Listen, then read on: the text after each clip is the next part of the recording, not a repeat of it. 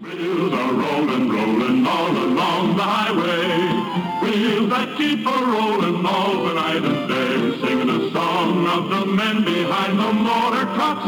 A song of safety and service all along the way. Hey, welcome to another episode of the Classic Pickup Podcast. I'm your host, Michael Whipps, and I hope you enjoy this episode.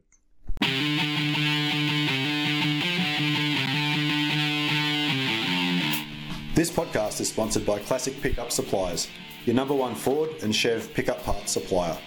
Mention Classic Truck for a ten percent discount off your first order. Classic Pickup Supplies, located in Coolum Beach, Queensland. Call oh seven, five four four six, two six six seven or visit their website w w w dot classic pickup supplies dot com dot a u. Classic Pickup Supplies, dedicated to the restoration and preservation of the pickup. Episode seventy-three, well, we finally had uh, the guys at Classic Pickup Supplies back on. We spoke to them way back in episode five, so they've always been a big supporter of the podcast. And, and back then we chatted a little bit about an upcoming project. They had a, a C O E, and uh, it was great to really see the truck finally finished. Um, you know, it's a forty-nine Chevy C O E Junior, and uh, come a long long way, and I've been following the project the whole time, and I've sort of been hinting at having a chat to the guys, and um, Dean basically said let's wait till it's finished. So really good to have Dean and Robyn on, and also to talk to Chris from B M V Engineering up in Yandina.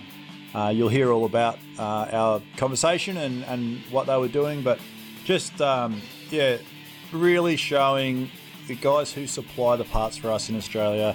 They use them, they're passionate about trucks, they build their own trucks, and uh, yeah, fantastic. So um, thanks so much to Ben for organising it. Um, we got Dean and Robyn on and spoke to Chris, and, uh, and a shout out to Jesse as well from B M V. He couldn't make it for the recording, but uh, definitely did a lot of hard slog on this build. Um, if you've been paying attention, uh, you would see that I've put out a bit of uh, some flyers for the truck show. So um, you know, we had a successful one in Melbourne um, with the pickup trucks down under. John did a great job there, and, and then also in Sydney, and finally uh, we've locked in dates and and put some information out. So if you haven't heard, um, you've been living under a rock. Uh, so we're having a classic pickup roundup at the Yandina pub. It's in Tabletop, New South Wales. I've had a few people sort of message and say, what's the address? Um, There's only really a pub in Tabletop. You know, you can't miss it. It's on the uh, on the side of the highway, uh, just before you get into Albury Wodonga. Um, Edamoga Pub, we all know what it looks like, and uh, yeah, so it should be fantastic. So that is on November the third, and the idea is, say, you know, between maybe two and nine p m. So if you want to come along to that, come down, and then uh, you've got the choice to go to Bright or Mulwala after that for their rod runs. They're on the same weekend. I do ask, if you if you are planning to come down, can you just jump on the website? It's the classic pickup podcast dot com uh, website, and just fill out the register. Go to events and fill out the registration for me, just so we have idea on numbers for catering and all that sort of stuff. Um, be really helpful, and yeah, look forward to seeing as many of you guys there as possible. I know that there's a group of uh, guys in Melbourne putting together a bit of a drive to come up for it. They're going to convoy up, and I know that there's a bunch of guys from up north doing the same. So maybe touch base with me if you think you'd like to get involved in joining that. We'll have a, I guess there's a southbound and down going on, and a bit of a northbound. So should be great to see, um, you know, a convoy of trucks on the highway, and then obviously everyone in one place. So should be good. Anyway, that's enough rattling. I also, um, you know, just quietly in the background, we've got our Patreon um, supporters, and I haven't spoken about it for a little while, but you know, once a month I, I get a little bit of an injection into the bank account that just helps to pay for running the podcast, um, the software that I use, the hosting, uh, website costs. It all costs money. Um, I'm definitely not making any money. It's uh, if anything, it costs me a little bit of money every month, but I love doing this, and I love uh, being part of the, you know, meeting all you guys and, and talking to everyone. But big thank you to the guys who are supporting me on Patreon.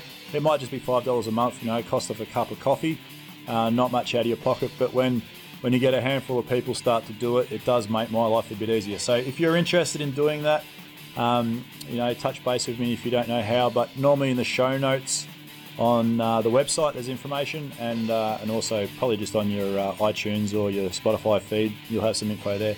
Anyway, I'm talking too much. Really enjoyed this chat. Love the support these guys show me. I buy a lot of stuff off them for the builds that I'm doing.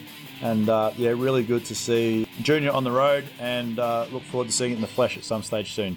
Hope you guys enjoy this one. We're joined this morning by um, by Chris from B M V Engineering and Dean and Robyn up at Classic Pickup Supplies in uh, Coolum Beach. So really good to catch up with these guys. I've been chasing Dean for a little while about his C O E, and uh, and he's been putting me off, saying let's wait till it's finished, which is makes sense. But uh, finally, it's on the road, and uh, yeah, congratulations, firstly, guys. It's a beautiful looking truck. Thank you. Thank you. Thanks. Yeah, and um, and when I chatted to you, Dean, I, I think, or, or may have been Ben, and uh, they said, look, you really don't need to talk to us. We didn't do all the hard graft. Uh, you need to talk to Chris at B M V. So, Chris, welcome to the podcast, mate. Yeah, hey, yeah, um, no, but that's not true. Dean was in every day. That was sort of a good thing and a bad thing. No, it was it was mainly good. It was mainly good. No, he's good. He was he was enthusiastic about it, which I like. I like people. I like building cars for people that actually keep them and, and actually love them. Yep. Um, it makes my job a lot easier. Um, I don't really build cars for people that are just going to try and sell them and profit off them or whatever. It's just not the way. So. Yeah, and, and look, do you think people can do that at the moment? Yeah, I do actually. Um, really? Big, big sales in America, like um we built a fifty-seven Chev not long ago, and he got offered half a million dollars for that, and it only it was under four hundred to build, so he would have made a profit. But he's he's sixty-nine, he doesn't want to have to build another one and not enjoy a car, you know. So um same with the Chargers we're building at the moment. I think they'll make more money than what the build cost was if they sell yeah, in right. the States. But um but yeah, I don't really want to do that stuff. I'd rather them keep them. Yeah, yeah. I mean, the passion, yeah, the passion yeah. of an owner who's got his, oh, his heart and soul yeah, involved. Yeah, and yeah, they've wanted it forever, and they, they're getting it, you know. So it's good. Mm. No, absolutely. So, um, so talk us through a bit of your background, Chris. I mean, what what was you know growing up? You're up there in Yandina. Are you from that area originally? Yeah, and, and I, what, I grew up in Mooloolaba. Um, it's yep. just it's about fifteen, twenty minutes away from Yandina. And then um, my old man had a coach business and building buses, and then um.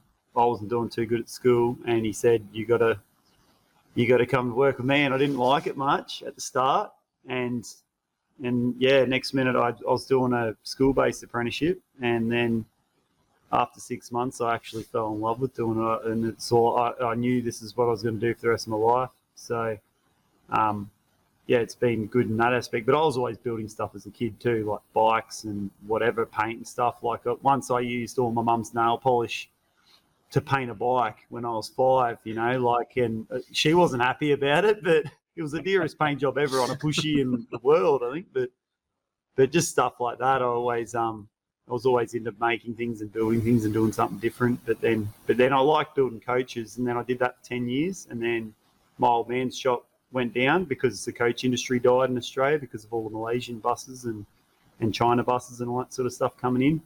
So then, um, yeah, I started, doing yeah started building cars, and next minute I built one, and then another one, and then another, and just snowballed from there, and that that's sort of how it went. Yeah. And, and what were the cars you would have started off driving? Were, were you um, into classics, or were you yeah I had you know, a Brock what? Commodore a V or well, it was a V B um V C replica Brock Commodore, and it was my old man's old drag car, so he took the motor out, and then I put a V V N V six in it, and back back in the nineties that was probably the thing to do. Um, I look back now and a bit cringy. And then I got into mini trucks, which that's where I learned a lot of the fabrication side of things. Like I started airbagging and notching just randomly. I, no one's ever really showed me anything. I just sort of guessed all that stuff. And then, um, but then I obviously learned more and read more about things and suspension and all that sort of stuff, and then got more into that. Um, and then I think we built the Pathfinder first. There's a Pathfinder we did. Um, for a fella up here, like it was a, it was pretty much a brand new Pathfinder at that stage, but it went in the floods, so he bought the body, and then we put it on a Mazda chassis. That we built a mini truck chassis for a Mazda, and then we ended up putting it on the Pathfinder. Um, and then I took that to a show down the Goldie, and next minute that was it. They saw the sheet work in it, and it was crazy. Yeah, it just took off. And then um, yeah, I, I just I don't really advertise much or do any of that sort of stuff, or I don't really answer my phone either, but um, anymore. But uh, yeah, just, just sort of tinker away, and just yeah, that's all I do. Yeah, you, you find I, I speak to a lot of guys in your situation, I think, and and you know, mini trucking has a lot. Um, a lot to be thankful for, I suppose, as far as the guys who are now our fabrication guys, because yeah, almost definitely. Everyone's come from that background. And um, but also, you know, guys who just, they don't advertise, they don't even have a sign on their workshop because they don't want people dropping in. Yeah. They've got three years worth of work lined up and they've got a waiting list. Yeah, and it's yeah, normally word of mouth, yeah. Isn't it? Yeah, that's yeah, that's all. You, that, but that's what you want, though, because you want people to actually, if they're keen to get a car built, they'll come in and talk to you. They're not going to just keep calling you, wasting your time and stuff. They they actually want it built when they come in and introduce themselves and want to be there, you know. So, um, but yeah, mini trucking, I reckon, was the best thing I ever did, even though I don't really like them much now and whatever. But um, they're just a cheap car to cut up and change and do whatever you want to, you know. Like, and, and up here it was illegal for a long time to do anything like that, but like, we just sort of did it anyway and risk taked it or whatever, and I lost my first car doing that. My first mini truck, they the cops defected off the road, never to be registered. So, but now it's good. The rules have changed. Now engineering's a lot better up here. You can pretty much do anything you want now, which is nice. So get it blue plated. Yeah, and it's interesting you said about uh, when you first airbagged. Like there wasn't, you didn't know how to do it. There wasn't really information around. And I'd go so far as to say it hasn't changed much. I mean. There's there's a lot of YouTube videos and, you know, guys in the States doing stuff and all that sort of thing. But, you know, if you want to buy if you want to buy an Australian handbook on how to correctly install an airbag setup in Australia, yeah. Nothing like that exists. Nah, it doesn't. No, it, because they're also different as well. It's not it's it's different airbag in new cars to old cars as well. Like Dean and Robyn's cab over, that that's sort of like we just made all the bracketry and made everything. It's not sort of a bolt-in kit, where a lot of new cars obviously are bolt-in struts and all that sort of stuff. But but yeah, like there's no there's no real handbook on any of that. Anything you can't like I can't even bring up anyone from Queensland to go, oh, I need a hand shaping this metal. Like what? Where do I shrink it, stretch it? Where will it pull to? Whatever. Um, there's none of that. I just sort of learn after work. And that's what I've always sort of done, like even the TIG welding, anything that I wanted to be good at, I just used to stay back at work and just tinker. And, you know, out of trial and error, you're sure to get it at some stage. So, yeah, and and I think that that's possibly the next maybe a growth area um, for us here in Australia is just to get, you know, whether it's because the trade schools have almost disappeared. And, yeah, they're done. And, you know, and, and to do that sort of stuff now, I mean, you either need to go and work for someone or, you know, like you say, and, you know, I've got a little TIG set up in the back of my workshop here, and I've I've been warping steel for weeks, yep. Trying to get my head around, yeah. You know, even, even just learning how to feed the rod in. I mean, that's obviously almost the most important part of yep. TIG welding. Definitely, and, yeah. um, and I got to a point where I was like, I think I've got this consistent enough that I can, because I'm widening a set of guards for my Chev truck at the moment, yep. I thought. And they're just a, an old patina, um, dinged up set. So I thought, oh, I'll have a go at just TIG welding this join. And oh my God, it's just horrendous. It's blowing yeah. holes and chase, you know. And... Yeah, the biggest thing is amperage too in sheet metal. I always run about thirty-five or forty amps. So just, yeah, when you go to do it next time. And, and your gap's got to be as tight as possible too. You've got to have a really nice gap and spend your time getting the panel prepped, you know, like level, lining up height ways, and the gap actually needs to be spot on as well. Yeah, yeah. I think the challenge for what I was doing was like I'm, I'm welding a bit of new steel to a bit of seventy-year-old steel. Yeah. And, you know, you clean it up as much as you can, but it's pitted and it's, yeah. You know, like I, I think the quality of the two steels are different. Yeah, and... that, oh, definitely, oh, hugely now. Like I, we get steels now that you can tell the different, even when you're cutting them, you can, the, the color of the spark's different, you know, like, because obviously different metal, different tensile strength metal, um, has different spark, you know, but um, I definitely can tell that new steel, it's not as good as the old steel, to be honest. I'd rather weld old chassis and stuff off Model A's any day over anything new. Um, yeah. Always weld really nice. They, they must have, I don't know, better iron back then. I, everything would have been better. No, nothing recycled, I suppose. I'm not sure, but, but yeah. But I know where you're coming from. Definitely when you got an old and new, it's a bit, bit more tricky. Yeah, yeah. And I'm I'm bagging a chassis at the moment um, for my mate Josh's Suburban, and and just going through the uh, working out all the AccuAir and the the um, level ride height sensors, and you know it's it's it's a world of stuff to work out. That, yeah, yeah. You know, it's got to be and, spot on too. Like it, we had a bit of trouble with um, Dean and Robyn's cab over actually. Like the sensors weren't broken or nothing on the rear, and they were playing up, and they, they it was. Going to number two, and we've never really had any problems with anything AccuAir. Everything's been fine. Um, like we've done probably fifteen cars with it, and I've never had a problem. And then this one's been a bit odd. It's been I've been talking to AirRide about it and stuff, and they're not too sure either. But we put new sensors in it, sort of fix that problem. But yeah, it was super strange, and especially because AccuAir went down because of those endo tanks. Um, They uh, that's sort of I think why they closed up is because of those tanks, but because we we had a H K that we just did an AccuAir setup in it, and we didn't even get to drive it before that compressor shit itself in that tank. Um, but obviously they closed down then, so we had to pull the compressor out of the tank and run external compressors then. Which I'd never buy one of these tanks again, even in the future. I'll, even if they reinvent them in five years, I'd rather an external compressor, to be honest. Um, oh, one hundred percent. I mean, anyone that has a workshop with a compressor goes out every morning and gets all the moisture out of it, so it doesn't make any yeah. sense to put something yeah. inside it. That, exactly, yeah, for sure. But um, but yeah, live and learn. It's it's a good idea in in thought. Like, it's super cool that you can't hear the compressor and there's no noise and all that, but at the end of the day, you want practicality and you want it to work, so um, which is a big thing, so. Yeah, that's good. No, it's funny that we're, we're recording at the moment, um, just... with audio, and often um, normally we have a bit of a video camera as well. So I kind of tidied up and I made sure that, you know, my, my chassis sitting in the background, you know, oh, yeah, sort of show nice, off a yeah, bit. Yeah. And uh, and now you guys can't even see it. So oh, like, you'll have to send a photo. Yeah, right, cool. I always like right. seeing progress stuff. Of, I, I like chassis personally. It's one of my favourite things to do in cars, actually. It's a little chassis work. Yeah, and it's it's kind of, I don't know, it's a bit entertaining because you see...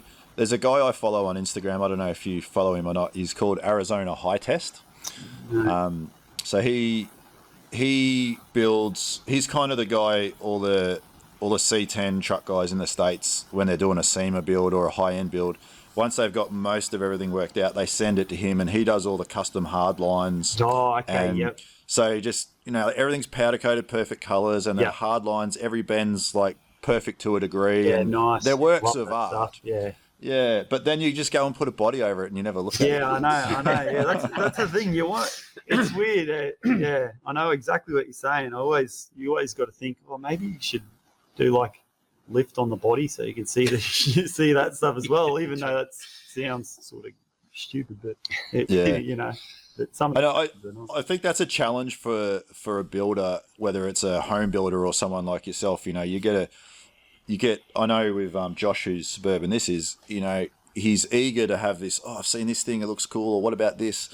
And and I sort of reining it back every now and then to say, look, we're building a driver here. Yeah. And, you know, yeah. do you want to spend this amount of dollars or yep. do you want to spend that amount of dollars? That's where it comes every, down to it. Yeah, like, yeah every up, time you do these super high-end builds, yeah. it's, I mean, every hour is, yeah. you know, it adds exactly. up. Yeah, yeah. So that's when, mm. like, Dean and Robyn came to me and said, they want a driver. It's still going to be nice and to this certain quality, but obviously you could spend another hundred thousand dollars on making things stupid and go ridiculous, like um and to the average person, people will look at it exactly the same anyway. It'll just be the people that know what's underneath that's been done, you know. So um yeah, but I, I'd rather than be a driver. I don't really want to build show cars or any of that sort of stuff. I'd rather than drive. It's way better.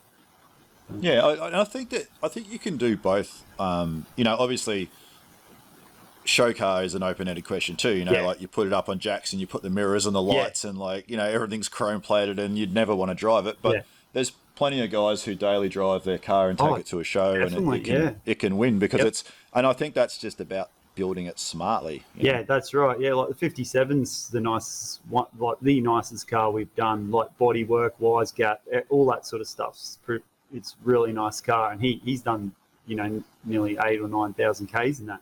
So, um, but that's good. And then he'll take it to a show, and he might win some stuff. You know, it's pretty crazy to think that, but But um, sometimes he goes against people that have just dedicated cruising to shows. Um, that just that's all I do. But I'd rather build stuff for people who drive them personally.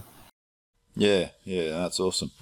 All right, well, um, Dean and Robyn, when we spoke, so you guys were episode five of the podcast, which just seems like forever ago now. And this is going to be episode seventy-three, I think, wow. That we're doing now. Cool. Yeah, so um, well I can't believe I can't believe I've stuck with it. So. Yeah. Good on you, Michael. Oh, look, it's funny. Um, I I was up in Sydney a couple of weeks ago. Um. For the pickup trucks down under show that um, John O'Flanders oh. ran up there at OxyTech, and and just walking around, meeting the guys who I've either had on the show and spoken to, or, or guys who've just listened to the podcast and they come up and say g'day, and and just hearing, you know, like, oh, it's, you know, when when an episode comes out, it gets me motivated. I get back in the shed and do some work, and you know, like I I don't do this for money. Obviously, it's definitely not a money maker, but it's it's a labour of love. And I think it's just a part of what we were talking about earlier. It's just trying to get more community and information around what we're all doing. And, yeah, it makes it worthwhile when you have those experiences. For sure. Yeah, definitely. Yeah. Mm. But that, that was a great turnout. I mean, um, yeah, Scott's sure... a good dude. I, I, I, I love his product. I, I, I've been using it for years. His EasyFoss and, and his um, Antiox and stuff. It's the best stuff on the market, personally. So Yeah, yeah. yeah. And I got a lot of time for him. He's a nice guy. Every time I call, he's always been real helpful. So it's been good. Yeah, very easy going. Like, yeah, just yeah, good. cruisy, cruisy. So yeah, hopefully, um, I've got no doubt Jono's got some plans for a Queensland um, show, which would be really cool. Yeah, but uh, we'll see what happens. But yeah, so yeah, episode five, we were chatting to you guys. I think you just got this cab at that stage, and maybe you just picked up the. Um, the C thirty and you'd strip the cab off it or something like that. So tell us a bit, um, Dean, about, you know, how did you find the cab? How did the idea come about? Give us a bit of history on this. Mate, I, I, I was chasing a forty-eight to fifty-three cab for a couple of years and the, always missed out. And there was a fella in Perth who brought one in and a few Fords at the same time. And this was the last one left. And um, so I bought it out of Perth off him, and my mate over in um, Perth cut the chassis and uh, the chassis rails off and welded up the frame, and, and um, we freighted it over. And, and we, we got that here. And, and then we bought an Aussie C thirty chassis out of Sydney and got that up here. And then Robyn and I stripped that. And and then we sort of got all the bits and pieces and then got Chris around to have a look at it. And and um, and he said, mate, no troubles at all. Just, you know, we were in a sort of a, a, a line of customers, and And then we got the phone call from Chris, and and then, mate, yeah, it was just an exciting journey from then on, just seeing it evolve. You know, like it, Chris will tell you, every time I'd, I think I was doing their heads in at stages there because I'd come up with an idea, and then Chris would go, no, no, no, no, this is how we'll do it. And, and then I'd sort of come up with another idea, and then I'd see what Chris was talking about, and then I'd see his, you know, like it was just sort of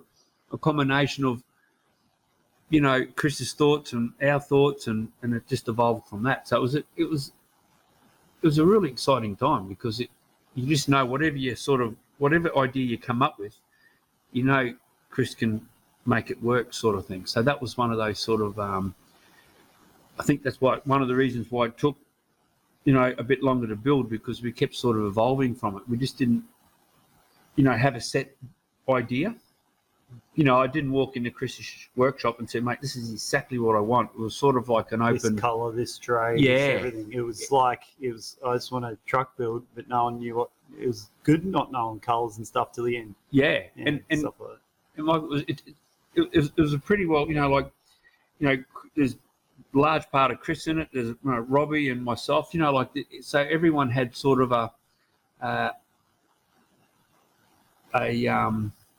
thought process, you know, like in the design of the truck. So, um, yeah, and it, it has to be like that, doesn't it? Because, you know, you start off with what you want to achieve, and then you go to Chris, and Chris says, "Well, look, I've done this ten times, and this yes. is the best way to do it." Um, and then you might put your foot down and go, "Yeah, but we really want this factor," and and so then there's this there's this balance where you've got to put both heads together, and, and you end up with the outcome that works the best, don't you? Yeah, well, I mean, one prime example is that. You know, we wanted the chassis pretty short, And then Chris sort of said, look, you know, yeah, we, that's not a problem to do that, but mate, it might look out of proportion, you know. And so we, and we sort of did a mock-up, and it it did look out of proportion. So then we sort of, what did we add, Chris? Another half of um, yeah, I think it was a four hundred mil or something. forty, four hundred because mil. Because he was yeah. worried about getting it into a normal garage in the house. So, and then um, yeah, he he didn't think he'd make it because cabovers are deceiving, because they look mm, big, yeah. but they're actually small. Like this is this is shorter than a Hilux, like a dual cab Hilux. So that's sort of what we what we did it to, like, because we were, were like, oh well, let's measure the Hilux, and if that gets in your garage, then this is going to get in. Yeah. So then we made it suit that, and, and it's still a bit shorter, I think. Yes. With the bull bar and everything, yeah. it's probably one hundred fifty yeah. mil shorter. shorter. But I, I didn't like the. I, I'm not a big fan. That's just me, just personally, with the real narrow wheelbase. Um, I don't. That's just not my thing. Um, I just don't think it looks right. But I, I think now, I think it looks right in having a big cab with a longer tray, um, you know, just stuff like that. But that, that's I'm a huge proportions person. It's got to all yeah. flow with the build, you know what I mean? Um, but, you know, each to their own, and everyone likes different stuff. And I'm glad Dean and Robyn listened and wanted it, what, like were happy for me to do it a bit longer, because I, I think it looks right now. So there was, there was, Michael, there was many a, a Nico pen on a plate of aluminium yeah. drawing yeah. of what it would look like. I don't know how many decisions we've made on a Nico pen on a, on a blank bit of tin. Yeah. This is how it's going to look. And we're looking at going, yeah, yeah. That, that looks cool. And, you know, there's one stage there I wanted, just to keep it simple, just Land Rover Defender tail lights. And Chris said, yeah, yeah, yeah. He was sort of, you know, half on board. And then I turned up with, what is it, sixty-three Chev Impala. Yeah, that was a good tail lights, which was so much more work because they're concaved, you know, and, and it's sort of, so, mate, yeah, it, it was, it, it was a really good experience. It was just sort of, it was evolving all the time. Like it wasn't just, you know, here's the drawing, we want that, and you're expecting that to look like that as the project went on, but it, it wasn't. It was sort of evolving all the time. Like I'd, I'd come home from Robbie, and I'd come from Chris, and I'd be all excited, telling Robbie, we're doing this now. We're doing this, everything. Everything. So it was, you know. It, it, yeah, we didn't have a render to go off. No. See, a lot of, a lot of shops do renders. Mm. See, I, I built the car in my head. Yeah. See, I'm one of those people that can envision stuff done. When mm. as soon as it comes, as soon as we cut it up, I just know what it's going to look like when it's sort of done. And it's it's hard to explain that to customers, because you're like, oh well, this is it's in my head. I can't really yeah. get it out, you know. Well, it's um, a trust thing. Yeah. So, you know, yeah, I mean, like yeah. we trust what. It's like those drawings. You know, like Chris would say, mate, I've got this idea in my head. This is going to look, you know, like really cool. Mate, can you do me a sketch? Yeah. And then the Neko comes out and he just does this sort of, I'm looking at it going, oh, maybe. Yeah, I think, yeah, okay, yeah, no, I think. But the rear end of that truck turned out awesome. awesome. Those tail lights and how it rolled around, I, I love all that. That mm. looks real nice. And how the how the front of the tray rolls around, the same as the cab corners. Yep. Um, all that sort of stuff. And in future, I think there's going to be a canopy built yep. that's all rounded edges and with a big gold wing rear door um, to put all their parts in, so which I reckon will look, it'll probably finish the truck, I'd say. It'll look pretty nice, but it'll be removable. So you can still see the tray floor and all the wood, and then you can have an optional, you know, so, um, which will be really cool, I reckon. Yeah, it's it's super important for that, um, you know, you and I, something that I, I sometimes look at where you've got a maybe a Chev cab, or it could be an international. Well, yeah, well, let's use that as an example because they don't have a lot of choice. If you've got an international Aussie um, cab, it's it's hard to kind of find a rear guard because they didn't really have yeah. them here. So so they'll often put a, let's say, a fiberglass F one hundred guard on the back, and and for me visually, it's not the right um, shapes yeah.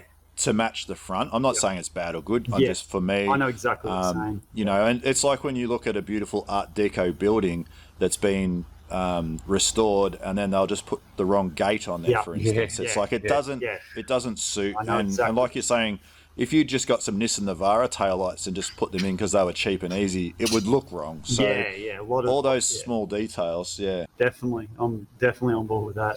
Yeah. You, you're, you're right, Michael. It, it, it's that flow look. you know, like yeah, you like look the, at the front fenders yeah. of a cab, and then you look, and then like you say, they'll put something random on the back, and it just doesn't, it just doesn't fly with. Yeah, and it's it, about getting the chrome and colour mixture right too. So you don't want just a full painted tray with no. That's why we did the chrome strips on the bed and the and the chrome around the tail lights, and even polish the cargo tie down areas just to match the so much chrome on the front, like with the grille and bar and headlight surrounds, all that sort of stuff. So you want to try and carry it the whole way through, so it looks like it's meant to be there as well. So yeah, absolutely. And there's a there's a C O E in the States that I follow on Instagram, and I'm, I just had a quick look. I can't remember what it's called, but uh, it's got a U-Haul, an old U-Haul um, box yeah, on yeah, the back of it. Yeah, I've seen that. And it's yeah, it's all airbagged, and yeah. and I, I'm guessing obviously it won't quite look the same as that, but you, you're talking about the rounded corners yeah. and the rounded tops. You know, yeah. give it that sort of correct shape for the era of the truck. Yeah, yeah. That's, it'll look like it was built for the truck. They so, called them box trucks. Yeah, in the forties and fifties. So, box so all truck. The rolls will continue up and around the top. And then you'll just have a door at the back that meets the same curve as the, the back of the tray going up as well. So it'll be a bit different than just a square box. It'll be, it'll actually add a bit of character. I reckon it'll look nice. And the and the thing that it'll be so light, so it'll be made out of alloy as well. It'll be able to lift off easy. So they'll be able to have it with whatever look they want at the time, you know. So yeah, yeah, that's the thing. And I mean, you know, it's it's a work. It's a work promotional vehicle, really. Like if you go to a show oh, and the Goldie, yeah. you know, you can load up with all your with all your gear, and yeah, yeah it'd be really cool. Yeah, it'll look it'll look good at a show, that's for sure. Mm. So it's running a so it's got the L S three in it with a is that a six speed auto? Yes.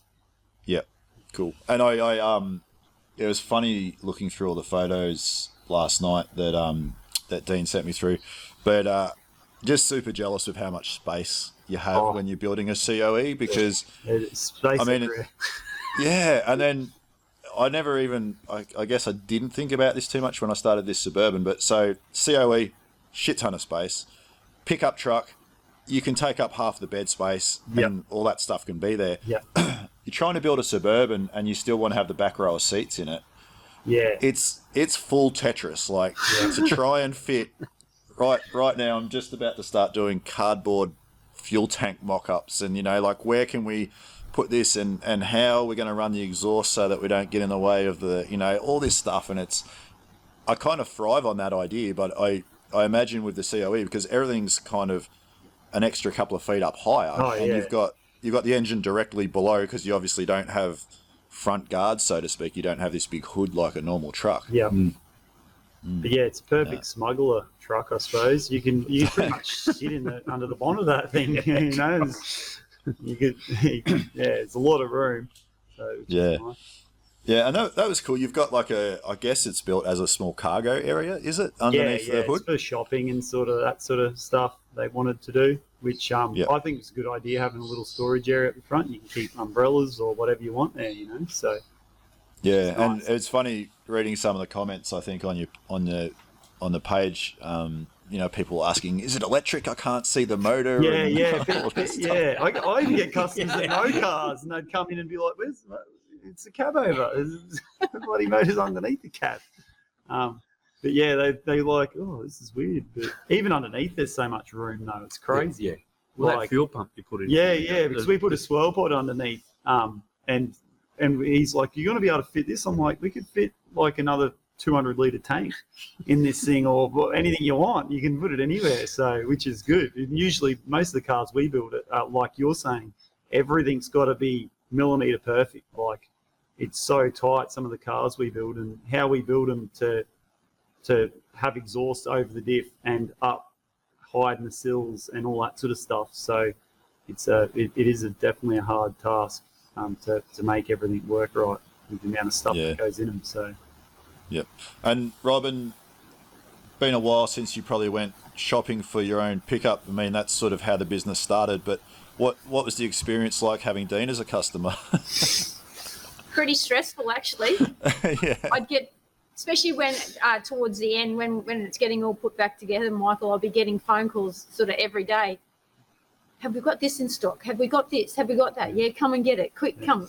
So you you just go to the shelves and pull it off and, oh, no, I haven't got that one there. I'm going to have to get that ordered in. And so it was a bit stressful. It would have been nice to have a bit of a list prior that I could have had it all here, but that's not the way it is. And But it's uh, the end result is all worth it, Michael.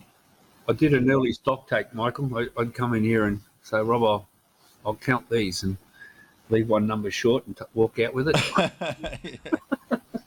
it. Fill me pockets up, Michael. Had a jacket, I'd fill me pockets up. And there's one thing we're pretty glad of, though.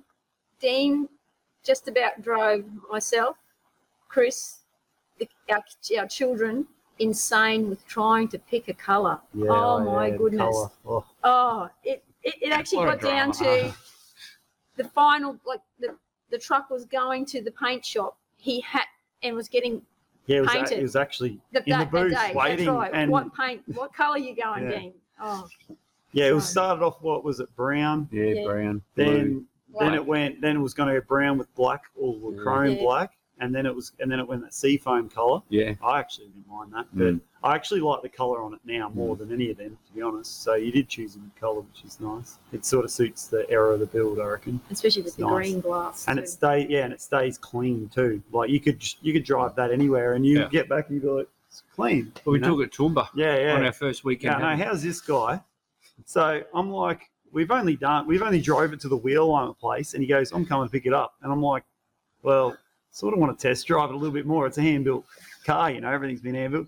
And then he goes, oh, yeah, we just we just drove it to Toowoomba through the floodwaters and everything. And I'm like, okay, maybe don't do that just yet and don't drive it to Toowoomba because you'll call me and go, oh, something's wrong or something.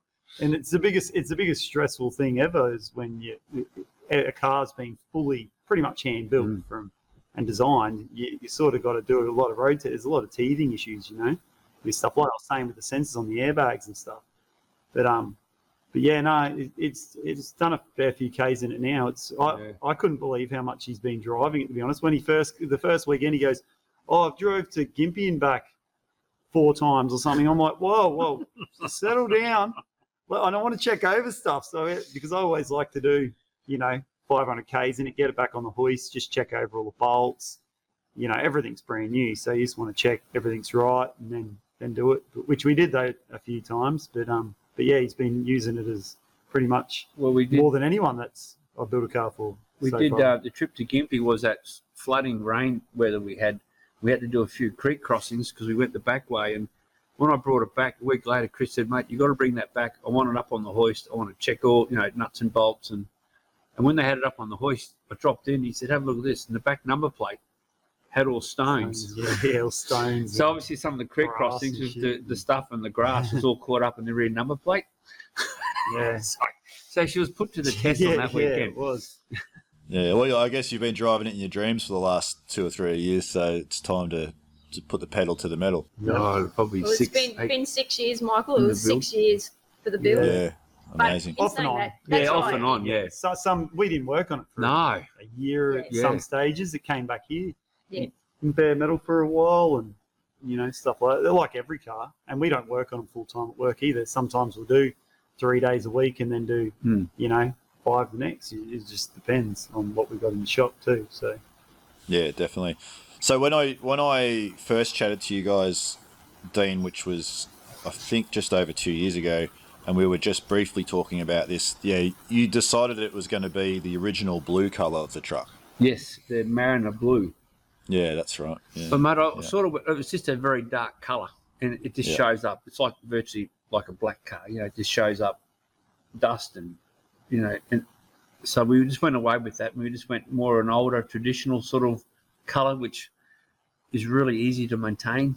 You know, if you go to a car show and you got to drive up over, you know, like through a paddock or an oval, you don't do anything. You don't really have to worry about it. But any dark colours, you know, you drive your car across an oval at a car show. It's instantly just covered in dust, and you know, yeah, it's just very no, no, it's, friendly. It's come out beautiful. I, I love the finished product, and um, yeah, it looks great. Um, what else was I going to say? So, Robyn, ha- having just freshly gone through all this um, chasing stuff last minute for customers, has that given you a new um, I guess, a, a sense when you're dealing with customers on the phone now, and you know they're, they're just like, oh, we just need this thing, and but you don't have it. And obviously, at the moment, I, I guess the last year or two, it's getting harder and harder to get stuff, and the times are taking longer. Like, mm. has that given you a new um, sense of understanding for some of the customers? Uh, yes and no. I still think they need yeah. to be a bit more organised. one hundred percent. um, yeah, that's mate. It, like, yeah, like at the moment, it is quite difficult. We, we're still bringing um, a, a lot of our small to medium parts in direct, but it still takes about three weeks from what from the time we order to the time they process and the, we get it landed here. But all our large stuff, all, all our large sheet metal, unfortunately, we've got to bring it in sea freight at the moment, and sea freight is an absolute mess. Like it's, we're like twenty-five plus weeks, and it's not so much our suppliers process our order and get it to our um, freight forwarding company, but like our parts are sitting at our freight forwarding company for anywhere between ten to fifteen weeks before they can actually find a spot on a ship, and then it gets sailing, and then when it gets here, there's backlogs too. So it's completely out of our hands with the, like the time delay. Um, but it, it's it's good. A lot of customers are starting to, you know, figure out that things aren't normal, and a lot of them are starting to get, get themselves organised and they and, and get their parts underway, and knowing that th- that time frame, by the time they get it here, they'll be ready for it, which is which is really good. Yeah, no, definitely. And, and we're doing that with this build here. You know, like, here's a list of stuff I think we need in the, ne- the next three months minimum. Let's order yep. it now. And and I I was blown away the Dakota Digital gauges that we wanted, because obviously they're custom yep. made to be in kilometres an hour and all that sort of thing. And I put a, I sort of searched around Australia to see if anyone had stock, and and they didn't. And then all the suppliers I spoke to told me it was twenty-two weeks to get stuff out of Dakota Digital. And I was like, oh, geez, we better yep. order them. And in the end, I got them in eight weeks. So I was blown away. Um, some things do turn up quicker than others. But, yeah, you definitely you have to have a plan. And that's where, I guess, Chris, you know, if the customer's coming in changing their mind too often, it throws a big spanner in the works, doesn't it? Yeah, oh, hugely. But, like, I, I used to plan two months out from a build when it, when I started. So I'd, I'd want the diff there, motor, gearbox, all that stuff, chassis and whatever. But now it's six to eight months. So just in the last year or two, like, even our diff supplier can't keep up, you know, like up here, and they're, they're, they're Queensland made. And I used to get them in three weeks and now it's four months. So you've got to be super organised now with upcoming builds for sure. Like, that's the biggest thing of everything. So, because I always try and have the wheels, tyres, like the right offset on the rear wheels so we can cut the diff down and put floaters in or whatever we're doing. Um, so it can be a on the jig for a certain amount of time so we can get it as a roller and get it off. See, all the little little parts don't really matter until it's off the jig, you know. So, but you still got to have everything really organised now, especially in today's day and age. Like back three years ago, it didn't matter. Mm. You just ring up anyone yeah. and get it. And yeah. I, I used to get bonnets from the States for a, in a week. Yeah. It used to be quicker than Melbourne. Now there's no chance. So, yeah, so that was time like changed. Our, like our throttle cable. Oh, like yeah. That, mm. that, that nearly... Well, that nearly stopped us completely. Yeah. We we ordered it January two thousand twenty-one, and we, we really only got it about ten weeks ago. Yeah, it was just it was the last thing we sort of did. Yeah, it was, it was a shifter cable. Yeah, because it had to be a certain length. Like, um, and it's hard to get people to actually make things over here like that, you know. So you try and get the right one, but yeah, just getting stuff now is just impossible. It's, it's just ridiculous. I think it's, yeah, well, ho- hopefully we get a bit more Australian industry and we can start well, having... Well, that's, that's the biggest thing. I reckon, yeah, it just needs to happen now, I think. I think it's the yeah. perfect time to start making our all our own shit again. Yeah, great. Absolutely. Like, it needs to happen because, I don't know. Well, too was, much reliance. Yeah, too much too reliance. Much. That, way one hundred percent. Too much. Way too much. Every We're relying on everyone now for everything, and now there's a shortage of everything. And if they can't do we, it, we're, we're stuffed. We're yeah. stuffed. And they're not going to, they don't care about a small country like no. ours. Like, we got no population. Like, half the Yanks don't give a shit. You know, they're just like, yous are a little pea in the ocean, you know, like compared to their industry over yeah. there. Um, so, yeah, yeah. And people talk about, you know, even like the right hand dash um, I think there's a there's a company that does a, a billet dash for the Aussie Chev trucks, and they I don't know they're a thousand bucks or something, which, you know, there's a lot of work goes into them. Yep. But I mean, why isn't there someone in Australia pressing out yeah. left hand dash stuff? You know, like it's yeah, it's we've we've really well not we our government, yeah. and I'm not going to get political, but no. I think that um you know the last fifty years we've really yeah, done ourselves went, a disservice, and it's time to turn it around. Yeah, it went backwards big time. Like, oh, it's going to be a struggle now, I think. Well, we don't even have a car industry anymore. No, you know what I mean? Like, it's it's just...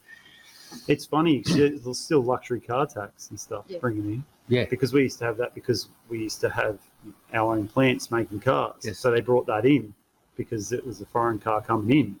And we, but now we don't even have it. Have, we still yeah, pay it. Pay it. It's just yeah. one of those things. Yeah. I think it comes back to... Um, um skills too, like like mm. Chris's skills. Like, there's not a lot of kids that want to take up that those sorts of um occupations anymore too, Michael. Like, it's it's a bit scary. There there's mm. Chris is a bit of a dying art. Yeah. So yeah, there's not many kids that really want to stick it out and learn. They just want re- repercussion work, like mm. cutting tubes to length, or make building a house with the same frame and yeah. that like that's some people like doing that, but I just love doing different shit all the time. And it's it's sort of it, I, I find it getting. I've been trying to teach, like, even I was a foreman at my old man's shop, and I had five apprentices under me at a time. And back then, I felt like they were going to be pretty good tradesmen, and they all turned out to be good coach builders. But then, as I'm going on, I'm finding it hard. They're getting a lot ruder, and you can't say anything back, because everyone's got hurt feelings now, so you you, you can't you can't call so them dickheads or anything. So I'll sue you. You got to be you got to be so careful with your words and what you say around people and, and stuff, you know. So, um, which is it's just a weird. It's really weird how it's like that. Um, because I love building shit. I don't know what kid doesn't. Well, I was building Lego. I still build Lego with my kids. And my, my son actually started a school-based apprenticeship with me. Um, Where, where he'll be a coach builder, I'm hoping. So he'll be a third genera- generation coach builder. Um, if he sticks with it, which I think he will, because I didn't pressure him into doing it. He just wanted to do it himself, which is nice. Um, but he always hang around the shop, you know, so he knew how to use Gillows, folders, mm, yep. all that stuff already. So he, he'll already be ahead of me by a long shot. Like, by the time he's my age, he'll, he'll be ten times the tradesman I'll be, you know, because I didn't start building cars full time until I was twenty-eight, I think. Mm. So... me starting at fifteen, so it'll be, if he wants to, it, it's like anything. If you want to be good at something, you're going to be good. Mm. It's just how much time you put in it. See, no one ever sees a business owner stay back at the shop and learn a new, new something new.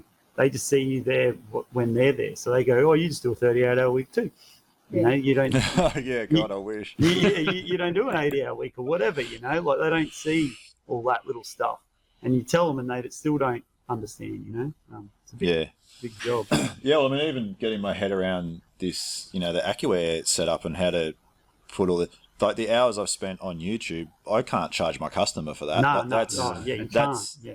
That's me learning this skill that I'll use for the next few builds and for my own build, and so that's all just part of the thing. And yeah. and I mean, who doesn't love sitting watching YouTube yeah. chassis builds? But it's yeah, it's it's unbillable some hours. People, and some they, people they charge that out. Though. Some people charge that out as research, and and that's yeah. that's cool. I. I I think I'd lose, I averaged it out to about twenty-five grand a job I'd lose. Just in, if someone else is on the build, me getting involved, because everything that goes through the shop, I got to, obviously it stops with me, you know, so I've got to check over everything and be there too, which I don't charge for, you know. I, I should, but I, I just, it's a passion of mine. So, and I don't want builds to go stupid price either. Like, I don't want them to be, I don't want to build million dollar cars. But no way I in the world. I don't think people understand the hours in builds. Oh, do you yeah. know what I mean? Oh, like I, I think some of these rod shows in America where they build, they build a truck or a car in, in, in you know two half an hour episodes, and you know they're, they're bolting up the bonnet, and and you just see, you know, they've got it all lined up and gapped and everything perfect in sort of five minutes, but it's probably taken those guys all day yeah. to get that. And I think a lot of a lot of people may think that that's what it should take. Yeah, you know, like it's... yeah, I get I get customers in that say, "Oh, can I, if I drop a car, can I get back in two months? But I want it the same as a fifty-seven." I'm like, "Nah, mate, two years. Like it's a it's a bloody big job, you know. Like you hand make hand making so much stuff, When um, you look at the cab over, it's a forty-nine cab on a nineteen eighty chassis. We had to make the hinges for that. The door hinges. The bottom ones. And two thousand fifteen S S Commodore running gear. Yeah. Do, do you know what I mean? Yeah, like it's it's, yeah. it's three generations of vehicles yeah. into one, mm. and not one bracket, nothing. No. Fit. Like it, you can't just buy a cab now. The inner guards. Yeah, just yeah. inner guards yeah, had to be all yeah, handmade. Yeah, so you didn't get any water splash on yeah. motors and cool. Mm.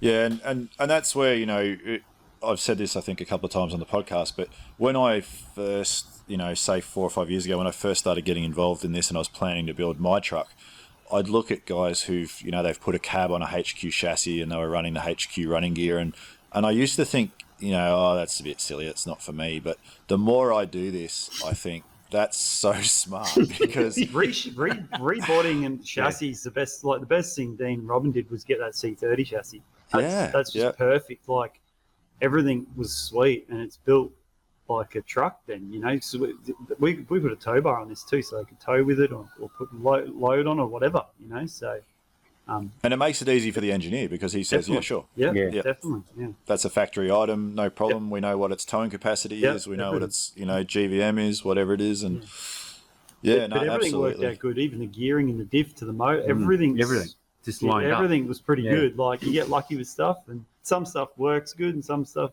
is, is a bit tricky, but Mm. But, yeah. Has that got a fourteen bolt in the rear? It's got the stock Dana in it. Yeah, I think just a stock yeah. C thirty diff. Yeah, so yeah. with the yeah. floating, it's got the floaters because it's got the dualies and stuff. But um, yeah, just all stock control arms. We just modified them for the airbags, obviously, and all that sort of stuff. So, but yeah, it's all. Yeah, I've done. I've done the same with my. Mine's the same. I've got all. Um, well, it was C twenty um I F S that oh, I got yeah. the C the C thirty um calipers oh yeah for. Yep. and um yeah and then I've I've cut the bottom of the lower arm out and, you know, sort of welded in for the bags and, yep. and done all the stuff there. So yeah, it's um yeah it's, it's a lot of work, and because I want mine to sit on the ground. Yeah, that's um, it. Yeah, see, see which, Dean, then you've got to do chassis notches and all sorts Dean's of things. Like, so. I want a single A sills. And I'm like, yeah, you can do that, but we're just going to have to change your whole door structure, your inner, mm. inner cab structure. It was going to add probably, you know, a few months to the build, which mm. is, is cool. But, um, you know, it just depends on what look you're going for, you know. It, I always get customers, oh, how much for an airbag job? That's what they say, just an airbag job. And I'm like, how low you want to go? Yeah. It's how much you got to cut. Like, see, so if, if you got to start moving tubs up and cutting floors up and all that sort of stuff, and front tubs, it just adds weeks of work, you know. Like if you want to do everything so it clears and goes as low as you can, then, then sweet. But, so there's a catch for us too, because we wanted the floor low. Yeah, wanted the floor height rule, the tray. Yeah, we wanted the yeah. tray, Michael, floor. We wanted the, the floor of the tray as low as possible. So my tubs were a bit like stuck out more on the tray. So and to put stuff in the tray yeah. easier than mm. going up too high as well. So, so it's a happy sort of medium. Yeah. You just got to park it in the long grass. Yeah, yeah, yeah. But I, I like the height it sits at. I think it's a bit of a classy height for the for the era of the build, um, for the colour and what they achieved. I, I actually like cars. I love I love slam cars. Don't get me wrong. Like I'm building my wife a G M C truck at the moment, and it's nearly laying running boards as well. But see, some cars I even like them up a little bit, because they start looking a bit broken. That's just a personal preference for me. Like, that's why the fifty-seven and the H K, we, we've done it about sixty, seventy mil off the ground. So it's got that stance when it lays out. But but obviously for height-wise, because you run out of bags pretty quick, depending on if you do cantilever or not, um, height-wise as well, um, especially if you're running a shockwave, you run out of travel real quick. Yeah, like, real if you if you went on the ground with a shockwave, at full height, full pressure in your bags, which would ride like shit, you'd be at about one hundred twenty or thirty off the ground, which is out of control. Yeah, it's stupid. So so to run at a nice P S I and a comfy ride, you'd have to be cruising at seventy mil off the ground. Um, that's obviously why you wouldn't go a shockwave mm, in that aspect. Mm. You'd run a bellow bag, but, but yeah. Yeah, I've got I've got S S eights in the back of mine, so they're massive. Yeah, so. same as same as Dean Robyn. They got they got R E eights the whole way around, front mm, and rear. Yep. Yeah, so yeah, yeah, that's the way to yeah, go. Big bag. Yeah, yeah, no, that's awesome. Well, um, the height thing, like I think the Suburban at the moment. We've got S S sixes in the back, but I think we might end up putting sevens yeah, in just to get sevens. that little no, bit it'll extra. It'll ride better with sevens too. So so yeah. you, you'll get a lower P S I, because obviously the lower the P S I, the better the car will ride. So if you if you put twenty P S I in the rear, that's going to be nice. You just need a good shock to accommodate it, you know. So um, that's why I always think about it anyway. Is low pressure. When you're running a high pressure, it's just like rigid, you know. So yep. yeah, yeah, awesome. Well, look, anything else you want to add, guys? Because I mean, amazing build. We'll, we'll post up some pics, and I know you're doing a fair bit of social media stuff yourself, but um. You know, from... they, might, they might change the wheels eventually. They, they'll, yeah, there's talks. Steelies. They're getting some steelies and painting them with, with dog dishes, which which will change the truck up again. And mm. at least you'll have that option to change just, you know, sort of a simple bolt on. The same with the canopy. It'll I sort of change the, the whole truck. truck. Yeah, I reckon yeah. with the box truck, yeah, with the box on the back for steelies, yeah. I think would be a whole complete different look. Yeah. Definitely, and I'm glad he went brown trim too. I love the brown trim with the brown wood on the tray and stuff. It looks it looks mm. good. Yeah, it's it's it's the classic situation that the truck's never really finished, is mm. it? No, not really. They always evolve a little bit, yeah, but yeah. yeah, through the years, but not nothing too major. Major, nah. Just, it's only cosmetic yeah, little things, cosmetic wheels and stuff. Yeah, you know. yeah, yeah. No, it's great. I, I love I love what you've done with it, and um and I look forward to seeing it in the flesh. Um, I know that my wife and I are overdue for a trip up the coast because um her family are all in Brisbane, so we get up there quite a bit. Oh, nice. I've, I've lived in Coolum for six summers, so I know the area pretty well. Yeah, right. And, uh, yeah, yeah. Because my shop's only fifteen minutes away from their shop, so which which is handy um, too. Because I even for other jobs, I buy a lot of stuff off them, and mm. most of the time, they like even my wife's truck. I'm like, I called up Ben um, last week, and I'm like, oh, just some bolts for a bonnet hinge, you know, the the, the ones with the sh- shoulder on them, and, and he's like, yeah, I got them, and I'm like, yeah, sweet, just stuff like that. It's just handy to be able to get it, some of that stuff when you need it, which is nice. Yeah, totally. I think, you know, when I finish a, a build, half the bolts have come from Bunnings to start with. Yeah, and you've got to, yeah. Then you've got to go and do your order of all your yep. all your correct high tensile stuff yeah, and yeah. redo all the bolts in the whole vehicle. Yeah, that's and... what we do. We we have job books on all builds. So we every time we strip a car down for paint, we write down every bolt we need. Because I, I, I usually like to use all like cap head Allen key or button head Allen key bolts, and I'm just a bit fussy when it comes to that sort of stuff, but um, but yeah, then you get it all organised then, so you get it all happening.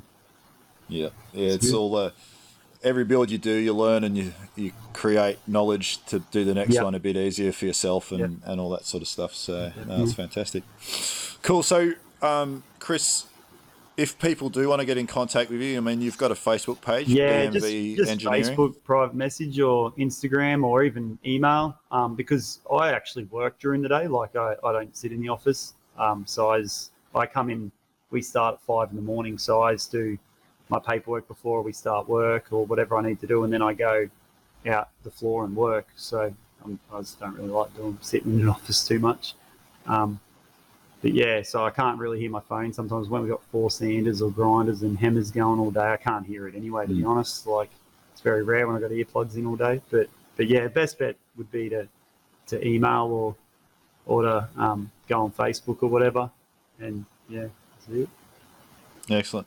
And obviously, you know, everyone listening to this podcast is into classic pickups, and um, Dean, Robyn and Ben are, are our number one go-to source for... Um, for the U S parts for the, the Fords and Chev trucks. Perfect. Yeah. Thanks, mate. Yeah. yeah, and and thank you guys. I mean, you know, you've been supporters of the show from the start, and um, and I think that what what you do for our industry is fantastic. And you know, I I often comment, you know, guys like, oh, I tried to get this thing out of the States, and it, you know, had a blah blah blah, and shipping's this much, and I'm like, you know, we have an Aussie business that has this stuff probably on the shelf, you know, and mm. and.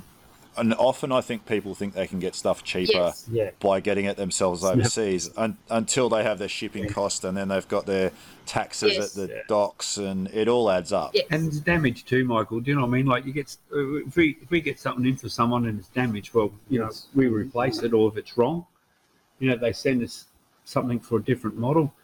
You know, you have that protection of that, because it's very hard to send stuff back to the States. Yeah.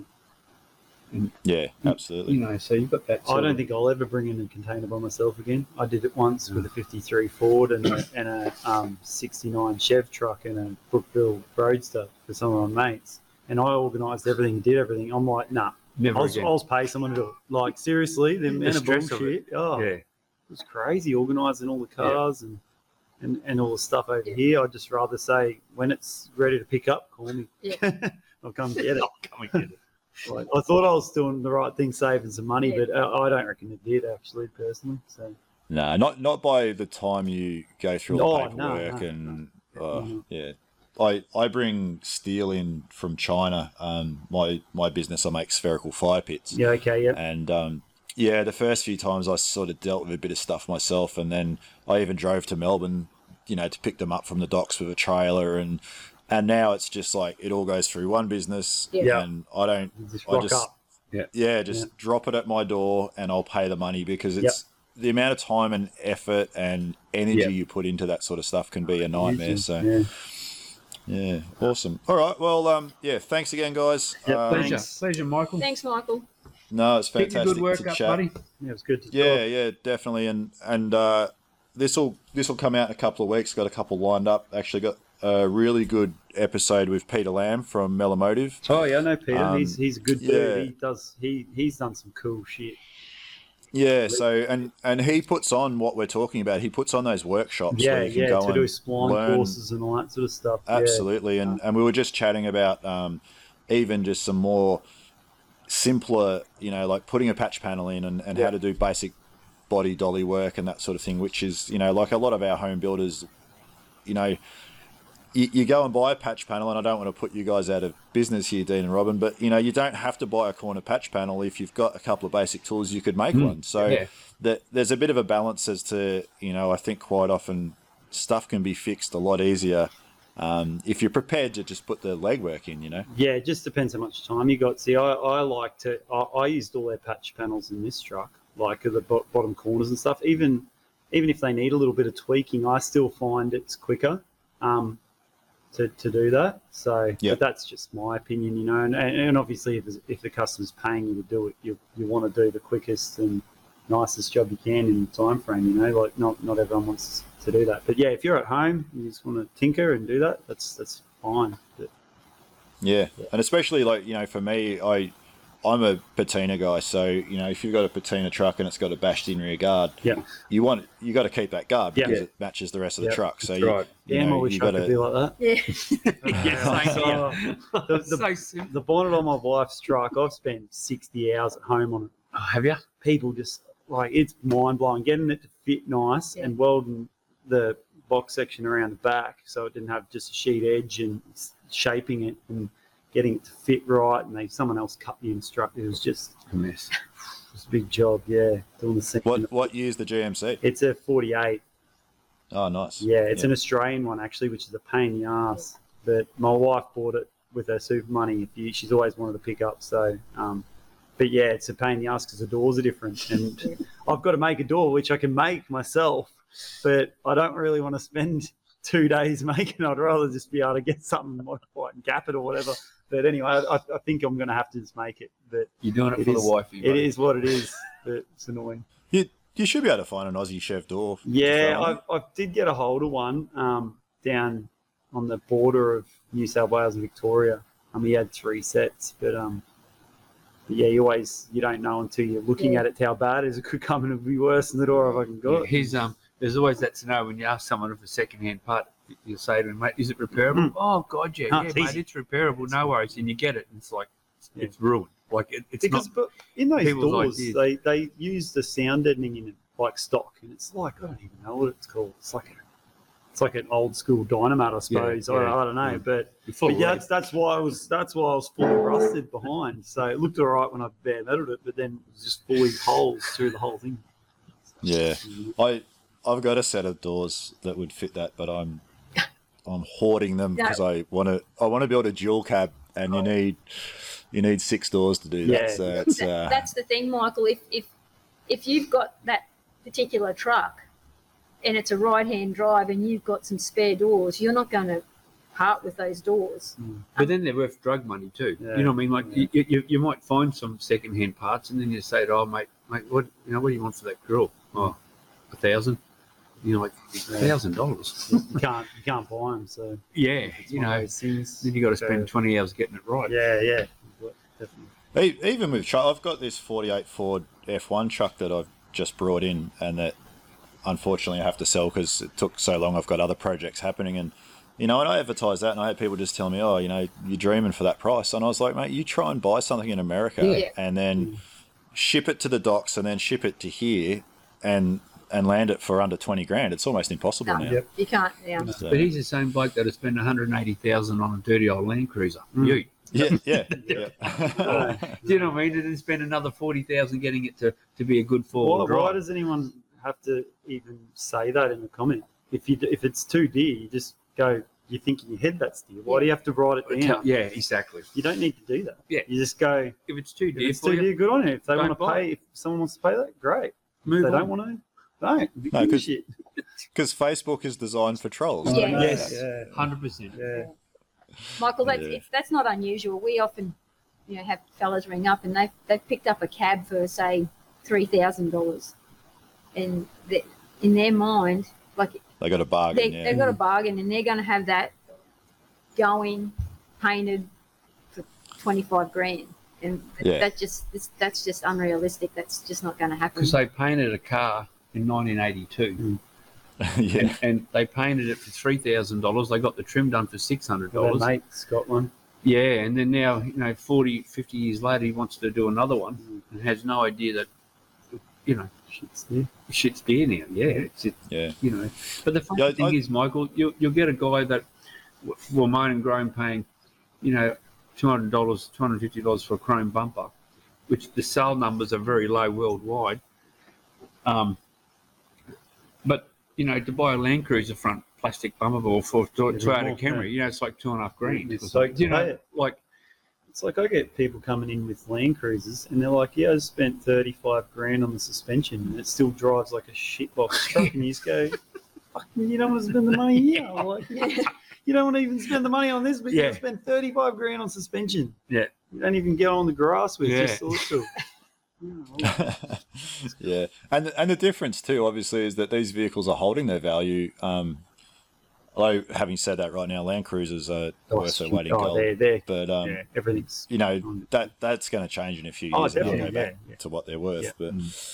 Yeah, no, it's um, it's fun. I mean, I, I spoke to a couple of different builders, and you know, we, we've thrown this rough number of sixty grand for parts, and I think it's yeah. it's not far off being, you know, depending what your build is, but you know, by the time you buy an engine, you might buy an independent front end to put in it. Then you got to do all the, you know, your bits and pieces, but yeah, everything that you don't think about, you know, the wiring loom costs this yeah. much. The yeah. you know, just a thousand parts that mm. all cost money, and and then you see a truck for sale for forty grand. Mm. on Facebook and no one's touching it. I'm like, my God, that is so yeah. much better value than yeah, building to something. Build something. Oh, definitely. Yeah. Yeah. People yeah, don't so. understand. Like, if, if you want it all to be reliable and run, like, it's a lot of money in motor, mm-hmm. gearbox, and diff even. Like, some of the diffs that I put in cars, most of them are over nine grand. Yeah. For a Ford Floater, thirty-five spine. It's all the cars that work at stupid power and stuff. They were one thousand horsepower and stuff. But, but, yeah, and the laws up here, we need floaters with big offset rims and stuff. But, um, But yeah, it's, but it's rewarding building something yourself too, isn't it? You know but you don't I mean? want like stuff it, to break, though. Yeah. That's the thing. I'd rather spend the money on yeah. something that's good, mm. and you can abuse it as much as you want. Do whatever you want to do, and it won't break. Yeah. That's that's the beauty um, of spending the money on something quality. Yeah, yeah. It's a it's not a cheap sport, but it's nah. it's fun, and you know, I mean, you can you can do it. Well, cheap's not the right word, but you can do it. Um, at a reasonable... Oh, you definitely can. Well, it's the only sort of sport you can do. I mean, if you spend eighty grand on a truck or car or one hundred or two hundred, there's a likelihood you're going to you get your money back on that or maybe a bit yeah, more. Yeah. And and as years roll on, you know, if, if you spent one hundred fifty on a build and it might be worth only one hundred today, you still but in good. five years' time, it's going to be worth that. You know what I mean? Yeah. Like, it'll or you got your enjoyment out of it as yeah. well. Yeah. You know, I mean, I can remember buying F one hundred, seventy... you know, seventy-seven models F Es for a carton of beer. Mm. And I'd pick them up in my tilt tray. Yeah. And now that same truck now is worth twenty-five grand that needs to be fully rebuilt. Like, so you know, it's the only sort of hobby you can have that it's sort of in some ways a bit of an investment. Mm. I've seen so many guys over the years have cars and they've gone up in value and they've actually sold them for a deposit for a house. Yeah. You know, so, you know, it's not a bad hobby. No, I'd way rather be doing this than anything else. I don't fish. I don't fly kites. I don't have. A, I don't have. A, I don't have another hobby. I don't go surfing. Like I skate with the kids a bit or whatever. But all I do is go home and build cars. Go to work and build cars. Look at cars when I'm on Instagram. It's a sickness. Pretty much it's a sickness, Michael. Like my my Instagram, my missus is like, "You're pretty lame, eh?" You don't have any, you don't have any chicks. You don't you just follow car builds, and I'm like, yep, that's pretty I, much it. I had a fella the other day ask me for some to see some photos of the cab over, and mm. and I think there was like three photos oh, of Robbie. Yeah, thousand. Was, you know, there was a couple of photos of the family all together, and then the rest of it was just hundreds, hundreds of photos of cars yeah, and trucks. Yeah, yeah I, I got to, I got to get smart now with my phone and my organising the categories because. The amount of photos I take for customers a week is mind-blowing. Like, I got to put it in their own little thing or I'll lose it. It'll be gone in the twenty thousand photos. It's like your mate has his, his, his um, the photo on the phone. When you turn it on, he's got his wife and kids. Yeah. And I open mine up, it's got my truck on it. Yeah. And you're like, look at his and you go, oh, I got it. Maybe my priorities are wrong. Maybe know. my priorities are wrong. Kids are- what's your, Robyn, what's your screensaver? It's nothing actually, Michael. No, is it? No, no. I'm, I'm pretty. I after spending all day talking oh, on the phone, phone yeah, I so. really avoid getting onto my phone, Michael. I yeah. I, Ben runs our social media. Like I'm not, I'm not right up with the social media side of things. So my, right, Robbie hasn't got up the concept that a mobile phone is actually mobile. oh, with you. Tell me about it. Sort of people that leaves it at home, just you know, just doesn't, and you can ring it ten times and and then. Three hours later, she'll get home and go, oh, I missed your call. It's like, yeah, she did. my, my wife has got this magic thing where she puts it on silent yeah. at night and then it never comes off silent. Right. And then forget about it. Like, she'll send me a text, can you go to the supermarket and get this? And so I'll go to the supermarket and then they don't have that exact thing. So I'm like, I'll give her a ring and see if she's happy with this other thing. No, it doesn't answer. And then you get through the checkout and you just get in the car and then she rings. Yeah. And the bit you got is wrong. Yeah, yeah oh, absolutely. Yeah. It's not right. And why did you get that? Yeah, yeah. yeah. No, good fun. Uh, all right, well, we um we could probably just talk shit for hours. Yeah, we, we all have to go. Yeah, definitely. We all have to go to work. Yeah. It's Monday morning. Yeah. And, um yeah, but no, Chris, nice to chat to yeah, you and have it and, and meet you. And, yeah. um yeah, Dean and Robyn, congratulations once again on, on an awesome build. Um You know, putting your money where your mouth is and, and proving that, you know, your products work and and I think it's going to be great for the business to, to have it on the road. Yeah, well, good on you, Michael. Thanks, Thank Michael. you. And, mate, when, you, when you're up here, give us, give us a ring and we'll come up. Yeah, absolutely. Yeah, yeah. No, look forward to catching up and, yeah, long overdue for a bit of sunshine. Yeah. Oh, we are too. Yeah. Yeah, that's true. It's, it's been the rain shine coast. Yeah, yeah. Well, it's been the wet season, hasn't it? Yeah, yeah. It's been wetter than yeah. usual, but yeah. Absolutely. All right, guys. Good well, enjoy you, your day. Good See you, Michael. Talk to you soon. Yeah. See you. Bye. Bye. Well, that's the show for this week. Thank you for listening. I hope you enjoyed this episode. All information shared in our episodes is general, and you should contact your engineer for advice on your build. Please remember to rate and review the podcast on iTunes and share it with friends and fellow enthusiasts on Facebook, iTunes, or the good old word of mouth. I appreciate hearing feedback, good and bad, so please feel free to shoot me an email, classic pickup podcast at gmail dot com. If you are interested in advertising on the podcast and have a relevant business, please get in touch. And finally, if you have a project you're building, it can be hard to find the time to work on it. Just spend fifteen minutes a day, even if you only unbolt one panel or mount one bracket. You'll be amazed at how quickly it all adds up. The music you hear in the background of this podcast is called Hammer On Down by Uncle Bonehead. Until next week, enjoy the ride.